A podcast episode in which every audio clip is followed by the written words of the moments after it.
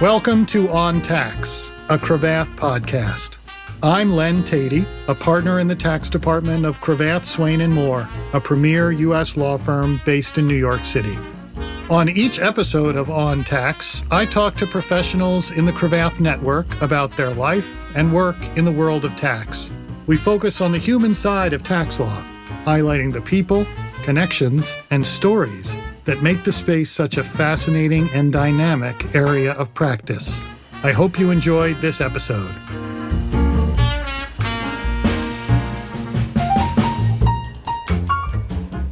Today we're joined by Lew Steinberg. Lew has recently retired from a long career in the law and in the investment banking world. Most recently, he was the head of structured solutions at BofA Securities. Lew, welcome to the podcast and thanks for joining us. Thanks, Len. Good to be here. It's great to be with you. Lew, I just looked it up that we first met on October the 17th, 2003. It was the morning after Aaron Boone hit a home run in game seven of the 2003 ALCS that sent the Yankees to the World Series. I know that because I spent the night before my interview in the bleachers at Yankee Stadium before I showed up for my Cravath interview. And so that particular week is seared into my mind. You interviewed me for Cravath. And then I was your summer associate the following summer. So we'll get to all of that. We normally ask our guests, where do we have to go in your past to think about how you got put on track to become a tax lawyer? But I know that in college and afterwards, you actually had a different academic focus or intellectual focus. So you tell me, where should we start to learn about how your career developed? So that's a good question. So my undergraduate degrees are in music theory and history.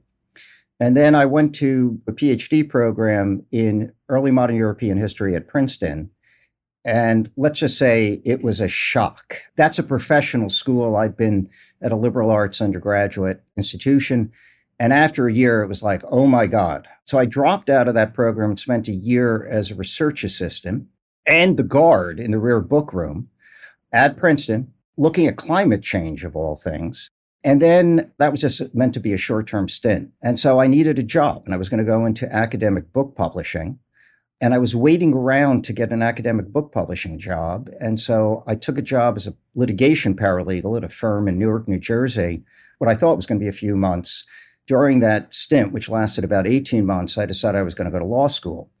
Now, the reason this all connects is because when I went to law school and I started interviewing, I knew I didn't want to be a litigation associate. I thought I wanted to be a corporate lawyer. I didn't know anything about corporate law. I didn't have a corporate law background or finance background, but I thought there were basically only two types of law litigation and corporate law. And so then I started interviewing, and I met a tax lawyer from out on the West Coast. And he was the first person I'd met during the interview process who really seemed excited about what he was doing.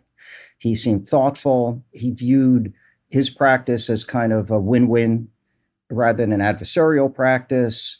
And I was really taken with it. I knew nothing about tax, but in comparison to the corporate lawyers I'd met, he really seemed excited about what he was doing and made a pretty compelling case. And so, without ever having taken a tax course, I knew nothing about tax.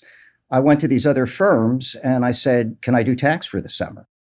And the one firm that said, Absolutely, was Cravath, Swaine and Moore. And Wayne Chapman, who was the head of the tax department, said, Absolutely. When do you want to start? So I signed up to become a tax lawyer for the summer, not knowing what tax was and not hedging my bets. I was going to do it all summer. I wasn't going to split. And luckily, I then took a tax course the spring semester before I started as a summer associate, and I liked it. And luckily, I came back as a full time associate. So you show up at Cravath after having taken some tax classes finally in law school. And, you know, we've had other Cravath lawyers from that era on the podcast. Of course, we had Mike Schler, who was a math major. We had Steve Gordon, who was in that era and generation. You start in this period of time when the legends like Wayne Chapman, who you mentioned, are still here. What do you remember about those first couple of months, really, as a tax associate doing the work that the firm was doing back then and the tasks that you were asked to do? I was assigned to work on Eurobond offerings, which, if you don't know what Eurobond offerings, you're lucky. They were extraordinarily repetitive. They were very rote. They were kind of document intensive. So I did this for about a year and it was, I will be honest with you, stultifyingly dull. and I had at that moment decided that I'd either made a mistake about tax law or I'd made a mistake about Cravath. And so I decided I wanted to do M&A. And Cravath did have an M&A practice. It didn't have as big an M&A practice as it does today, but it had one. And so I decided that I needed to go to some place where I could do M&A. So I accepted an offer and I announced I was leaving and I went in to tell Wayne that I was going and then had done a little bit of work, not much work with Mike. And so I went into Mike and I said, you know, it's been great. Wished I had an opportunity to work with you, but didn't much. And Mike said, why are you leaving? And I said, because I want to do M&A and, and I, I can't do M&A. And he said, we fix that like tomorrow. And he did, and he fixed it. They basically started giving me a larger and larger diet of M&A. I did other things, but I was out of the Eurobond cellar and it was much more interesting to me. It was structuring, I was learning new things. You know, over time, I did capital markets, I did derivatives while at Cravath, I did international, I did domestic M&A, I did securitization. I did ERISA and pensions for a while. It wasn't a dedicated ERISA group. I did some real estate. I did a lot of partnerships. So it was like a cornucopia. It was a firm where they really had a generalist approach and it was fantastic. And I, was very, very enjoyable. I've said to people, Cravath is a fabulous place to be an associate, a tax associate, because you get to do everything. Basically, if there was something that I was interested in, I raised my hand. And after that first year, got to do what I wanted to do. It's probably worth pausing here and observing something. I mean, you were dissatisfied with the work you were getting and with the kind of professional development that you had. And your solution to that at the time was to go find another job, perfectly natural. You got another job. And then when you made clear the reasons why you were dissatisfied and what had led you to do that, the firm was able to fix it. I mean, that's interesting. And I think more and more today, in the modern day, there is more communication between the associates and the partners about how you're doing. What are you working on? There's even more discussion among the partners about how's this person doing? How what are they working on? Should we get them working on different stuff? Should we get them working with different members of the corporate department? These kinds of questions. And it seems to me that associates now are probably better positioned to be vocal about what's going well and what isn't going well. And so I think I would encourage, you know, young people in really any profession who are struggling with the tasks they're being given or the responsibilities they have to try and figure out a constructive way to vocalize what you think is working or not working and to express some preferences. Because in most organizations, most responsible managers will try and figure out a way to accommodate that. I mean, do you have a reaction to that, especially given the perspective as a manager that you had, you know, in the latter part of your career? I think you're absolutely correct. And I think I probably was there on the cusp, the generational cusp. So people like Mike, who are older than I am, but not by a decade, I, I think they were the leading edge of that change. And I think certainly I had management responsibilities at Cravath and at UBS, not management responsibilities, but senior responsibilities at Credit Suisse and B of A. And I would say certainly the idea that to keep talent, to nurture talent, to make them happy is more productive than just telling them, we know it's best for you. Have fun at another organization or firm. And so then you stayed at Cravath, you started getting the work that you were interested in. And just from my perspective, having entered onto the Cravath scene in 2003 and 2004, really made a name for yourself in the M&A space, in the world of structuring transactions, complex transactions, et cetera. And uh, at some point in there, you made partner. Do you remember developing that ambition? And do you remember how, once you became partner, how the job sort of met your expectations and how it was different than you expected? So I have fallen into a lot of things. I fell into law. I fell into tax law. I fell into Cravath because they would let me do tax and others wouldn't. And maybe it's different now. I've been gone from the firm for almost 20 years, but nobody went to Cravath thinking they were going to make partner. And those who did think they were going to make partner often didn't. So the working assumption was you went to Cravath for a few years and you got training. And then at some point you thought about what you would do. My original plan had been to stay in New York for a couple of years and then go to the West Coast. I never had a plan, I'm going to be partner Cravath, because if you had asked me you know, probably up to the last year, I would have tell you no, it's not likely. And my pessimism, risk aversion were not probably not going to happen. But that was fine. That was fine because I was learning stuff and I was building out a deal sheet and I was getting a variety of useful skills. Um, when I made partner, there were a few things. I mean, first of all, the M&A practice had grown dramatically. I came to the firm as a full-time associate in 84. I made partner in 91. And even with the ups and downs at 87, Cravath's M&A practice expanded dramatically. And so by the time I made partner, there was a lot of M&A work. If the market was buoyant, Cravath was getting a lot of it. So the great thing was I had a lot of M&A to do, and I had a lot of clients I liked, including international clients. The other thing is I was interested in a variety of different things. I was interested in partnership stuff. I was interested in securitization and derivatives, kind of a lifelong learning stuff. And as partner, I really could do what I wanted. So being a partner gave me even more of an opportunity. It also gave me an opportunity to do things like the state bar, the International Bar Association, I started teaching in 94 as an adjunct at NYU. I've been teaching for the last 30 years. But anyway, the whole point about this is it gave me an opportunity to both expand my skill set, get new clients. And I found that as a partner, you had opportunities to deal with clients, to do things that were really, in a sense, kind of the same as you'd done as a senior associate, but you did have a somewhat increased ability to pick what you were working on, to be introduced to clients as their senior tax person.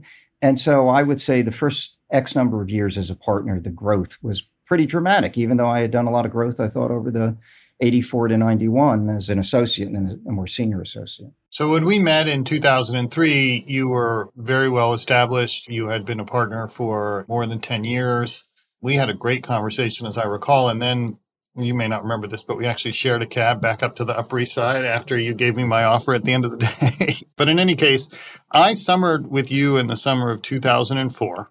And then I went back to law school for my 3L year, and I didn't start at the firm until August of 2005. But sometime in the spring of 05, you called me in law school. This is highly unusual. And you told me that you were leaving Cravath to go to become a banker. And we've had on the podcast folks I know you know, like Dave Dubner, Darren Heil, Will Dixon, all of those guys were mid level to senior associates at Cravath, folks who left the firm as associates because the banks were essentially hiring out this function. And you left obviously as a partner. And I just wonder if we can have your perspective on what was going on in the legal M&A deal structuring banker industry back then that made these opportunities available for all of you all and particularly from your perspective as a partner what drew you towards it at that point in your career? All right, so let's talk about the structural issues for the banks, and then we'll talk about my decision. Your timing, by the way, is pretty good, slightly off. I probably called you in the fall of 04, not the spring of 05, because my last day as Cravath partner was December 31, 2004. But I think there were a couple of things going on. Goldman was the first. They thought there was a niche, which is that they would pitch M&A deals or whatever and clients would say, you know, that looks great, but what are the tax consequences? And they would say, uh, we don't know. And we'll have to talk to our tax director and the tax director or tax counsel with something that might or might not have a not invented here approach. And so the result of it was they thought they could get a competitive edge by creating a dedicated group of two professionals, only one of whom was a tax lawyer, the other of whom was a longtime regular way banker. Goldman was the, I think, the early leader, and then everybody responded to it. I saw my practice at Cravath, and again, M&A is what I love doing, and I love structuring. Coming out of the 2001 downturn, when deal volumes were very low, I saw increasing amounts of the structuring work had left the law firms and had gone to either the accounting firms or to the banks. And I found some of the most interesting stuff I wanted to do. The deal was already baked. It had already been baked by the time the tax director knew about it before I got the call. And we could play around the edges, but we weren't there at the front end to structure the deal. And that was a source of great frustration because that's what I liked doing.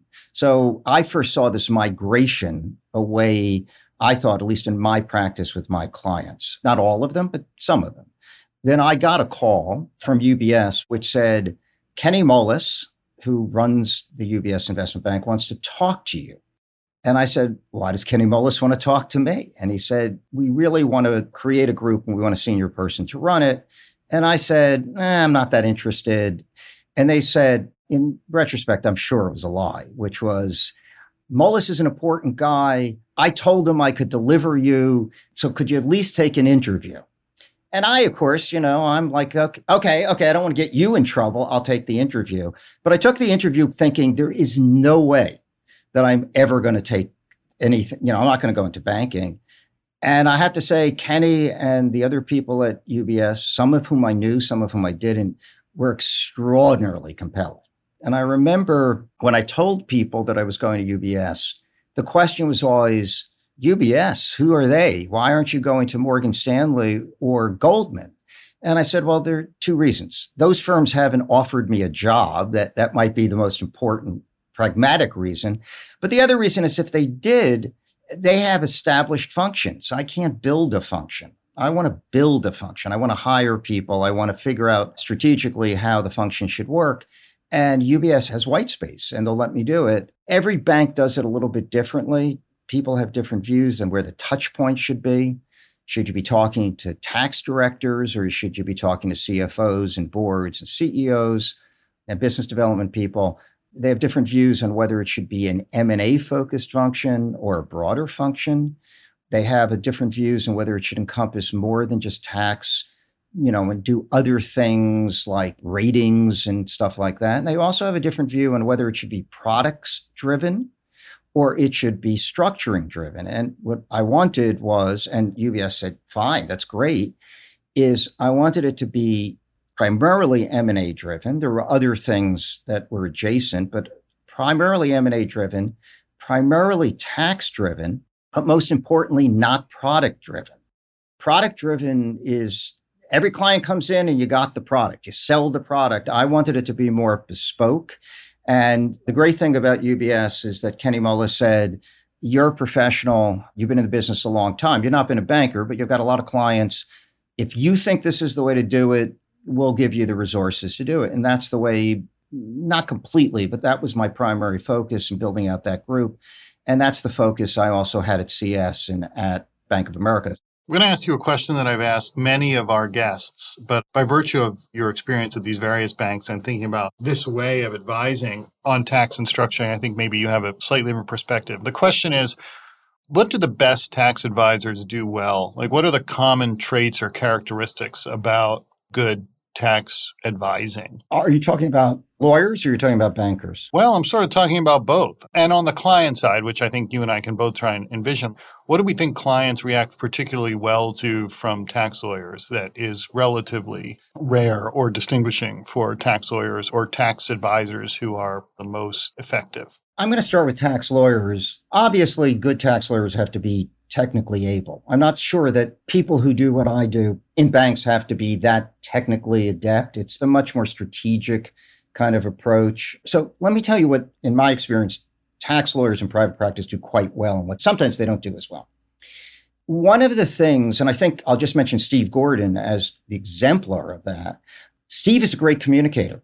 He can take difficult material, figure out what's important, and then give the advice simply. So a lot of tax lawyers are very good. They know all the code provisions, but they aren't able to tell a client, there are 55 things I can tell you, but there are only two that are important. Here's what's quite important. I'm happy to drill down, but let me explain to you in kind of simple terms that I think as a business person and a decision maker, you can understand. If you're dealing with a tax director or tax counsel, you can talk tax to them. But if you want to have an impact with the CFO and the business development head and the CEO and the board, you need to be able to take difficult concepts and explain to them why these are the important and relevant issues and then put it in a language they're smart people they're educated people but they're not necessarily tax people that they can understand. Sometimes that means dimensioning the issue. So they often say if this goes wrong you know what's going to cost me? Sometimes it's probability weighting it. What are my chances of success? Tax lawyers sometimes don't want to give that but business people want to know it. So it's partially decision making, prioritization, but it's also, I think, presentation skills. But there's also something else that I think is undervalued. And that is you have to have a gut. So you're looking at something you've never seen before, and you have to have a gut that says, this problem is soluble or this problem's not soluble. Or it's soluble in a commercially executable and actionable way, or it's really not. Now, sometimes you say to the client, I can come up with solutions, but you're not going to do them. And I'll explain why. There are people out there who I used to call them hip shoot and will say to you, Oh, yeah, we can solve this problem with an XYZ. And you take a look at it and you say, No way, that's not going to work.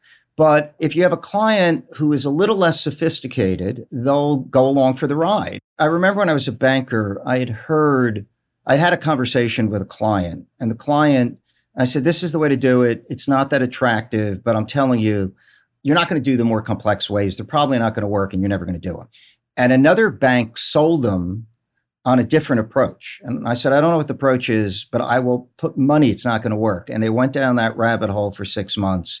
And I then later heard, yeah, it didn't work. And so I'm not saying I'm so smart, but what I am saying is good tax lawyers kind of know what works and what won't work. They are creative. They can sometimes see things and put things together in a new and interesting way, but they have a good commercial sense and they have a good sense of, again, what's likely to be actionable. If I spend more time, will I come up with a solution or I'm just beating my head against the wall?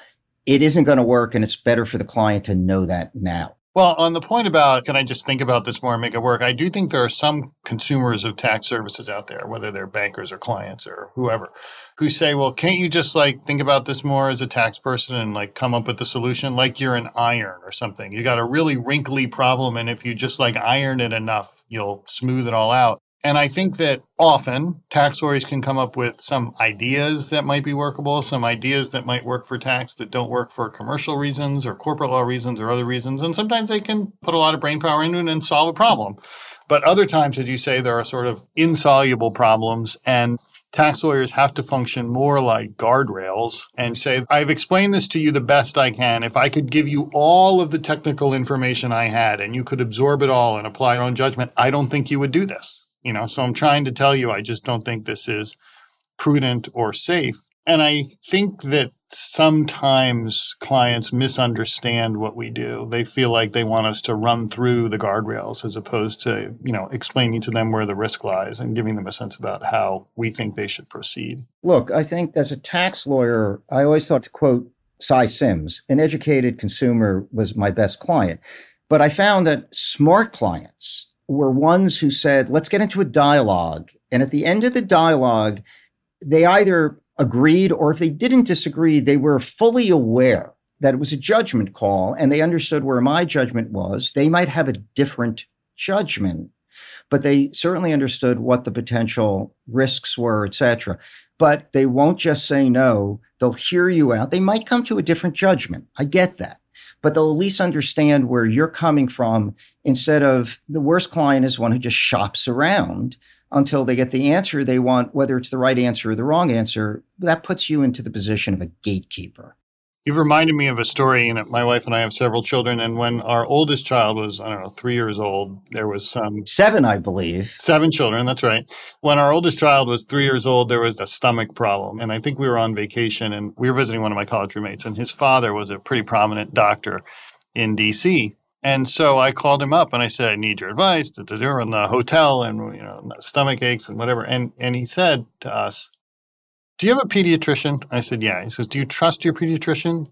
He, I said, yeah. He goes, you should call your pediatrician and listen to what they say. And if you don't like what you're hearing from your pediatrician or you don't feel like you trust it, you should just get a new one. The point is, you hire professionals who have lots of training, education, experience, judgment, growth. And generally speaking, you ought to sort of trust what they say and I think the point you're making is sort of the same one, where if you're one of those people who's sort of shopping for the right tax answer or the right corporate law answer, your perspective on what it means to have an advisor is different than I think the perspective most advisors bring to the role. You want to hire the advisor for judgment, and they owe you both zealously laying out the stuff and analyzing it and thinking creatively.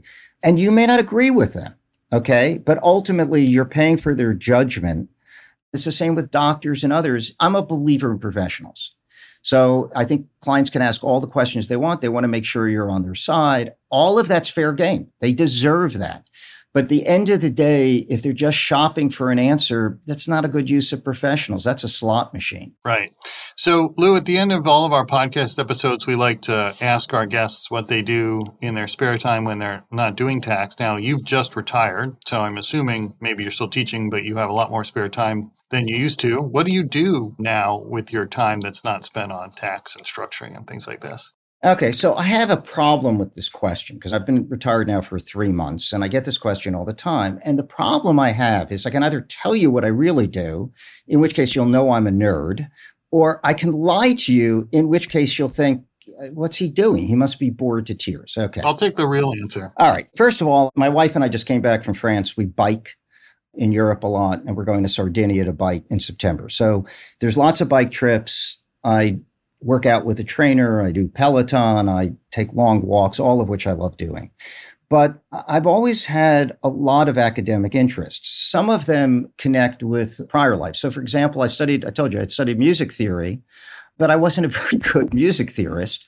And so, one of the things I've done since I've retired is spend more time going back, relearning, re-listening, etc. I don't have a STEM background, but I'm quite interested in things like astrophysics and physics quite interested in history, etc. And I now have the advantage that I can start something. So if I read a book and the book says, you know, it's an academic book and I look at the footnotes and the footnotes say, for further treatment of this point, go look at that. I can now do all of that. So it's nerdy, but what can I tell you? I'm having a blast.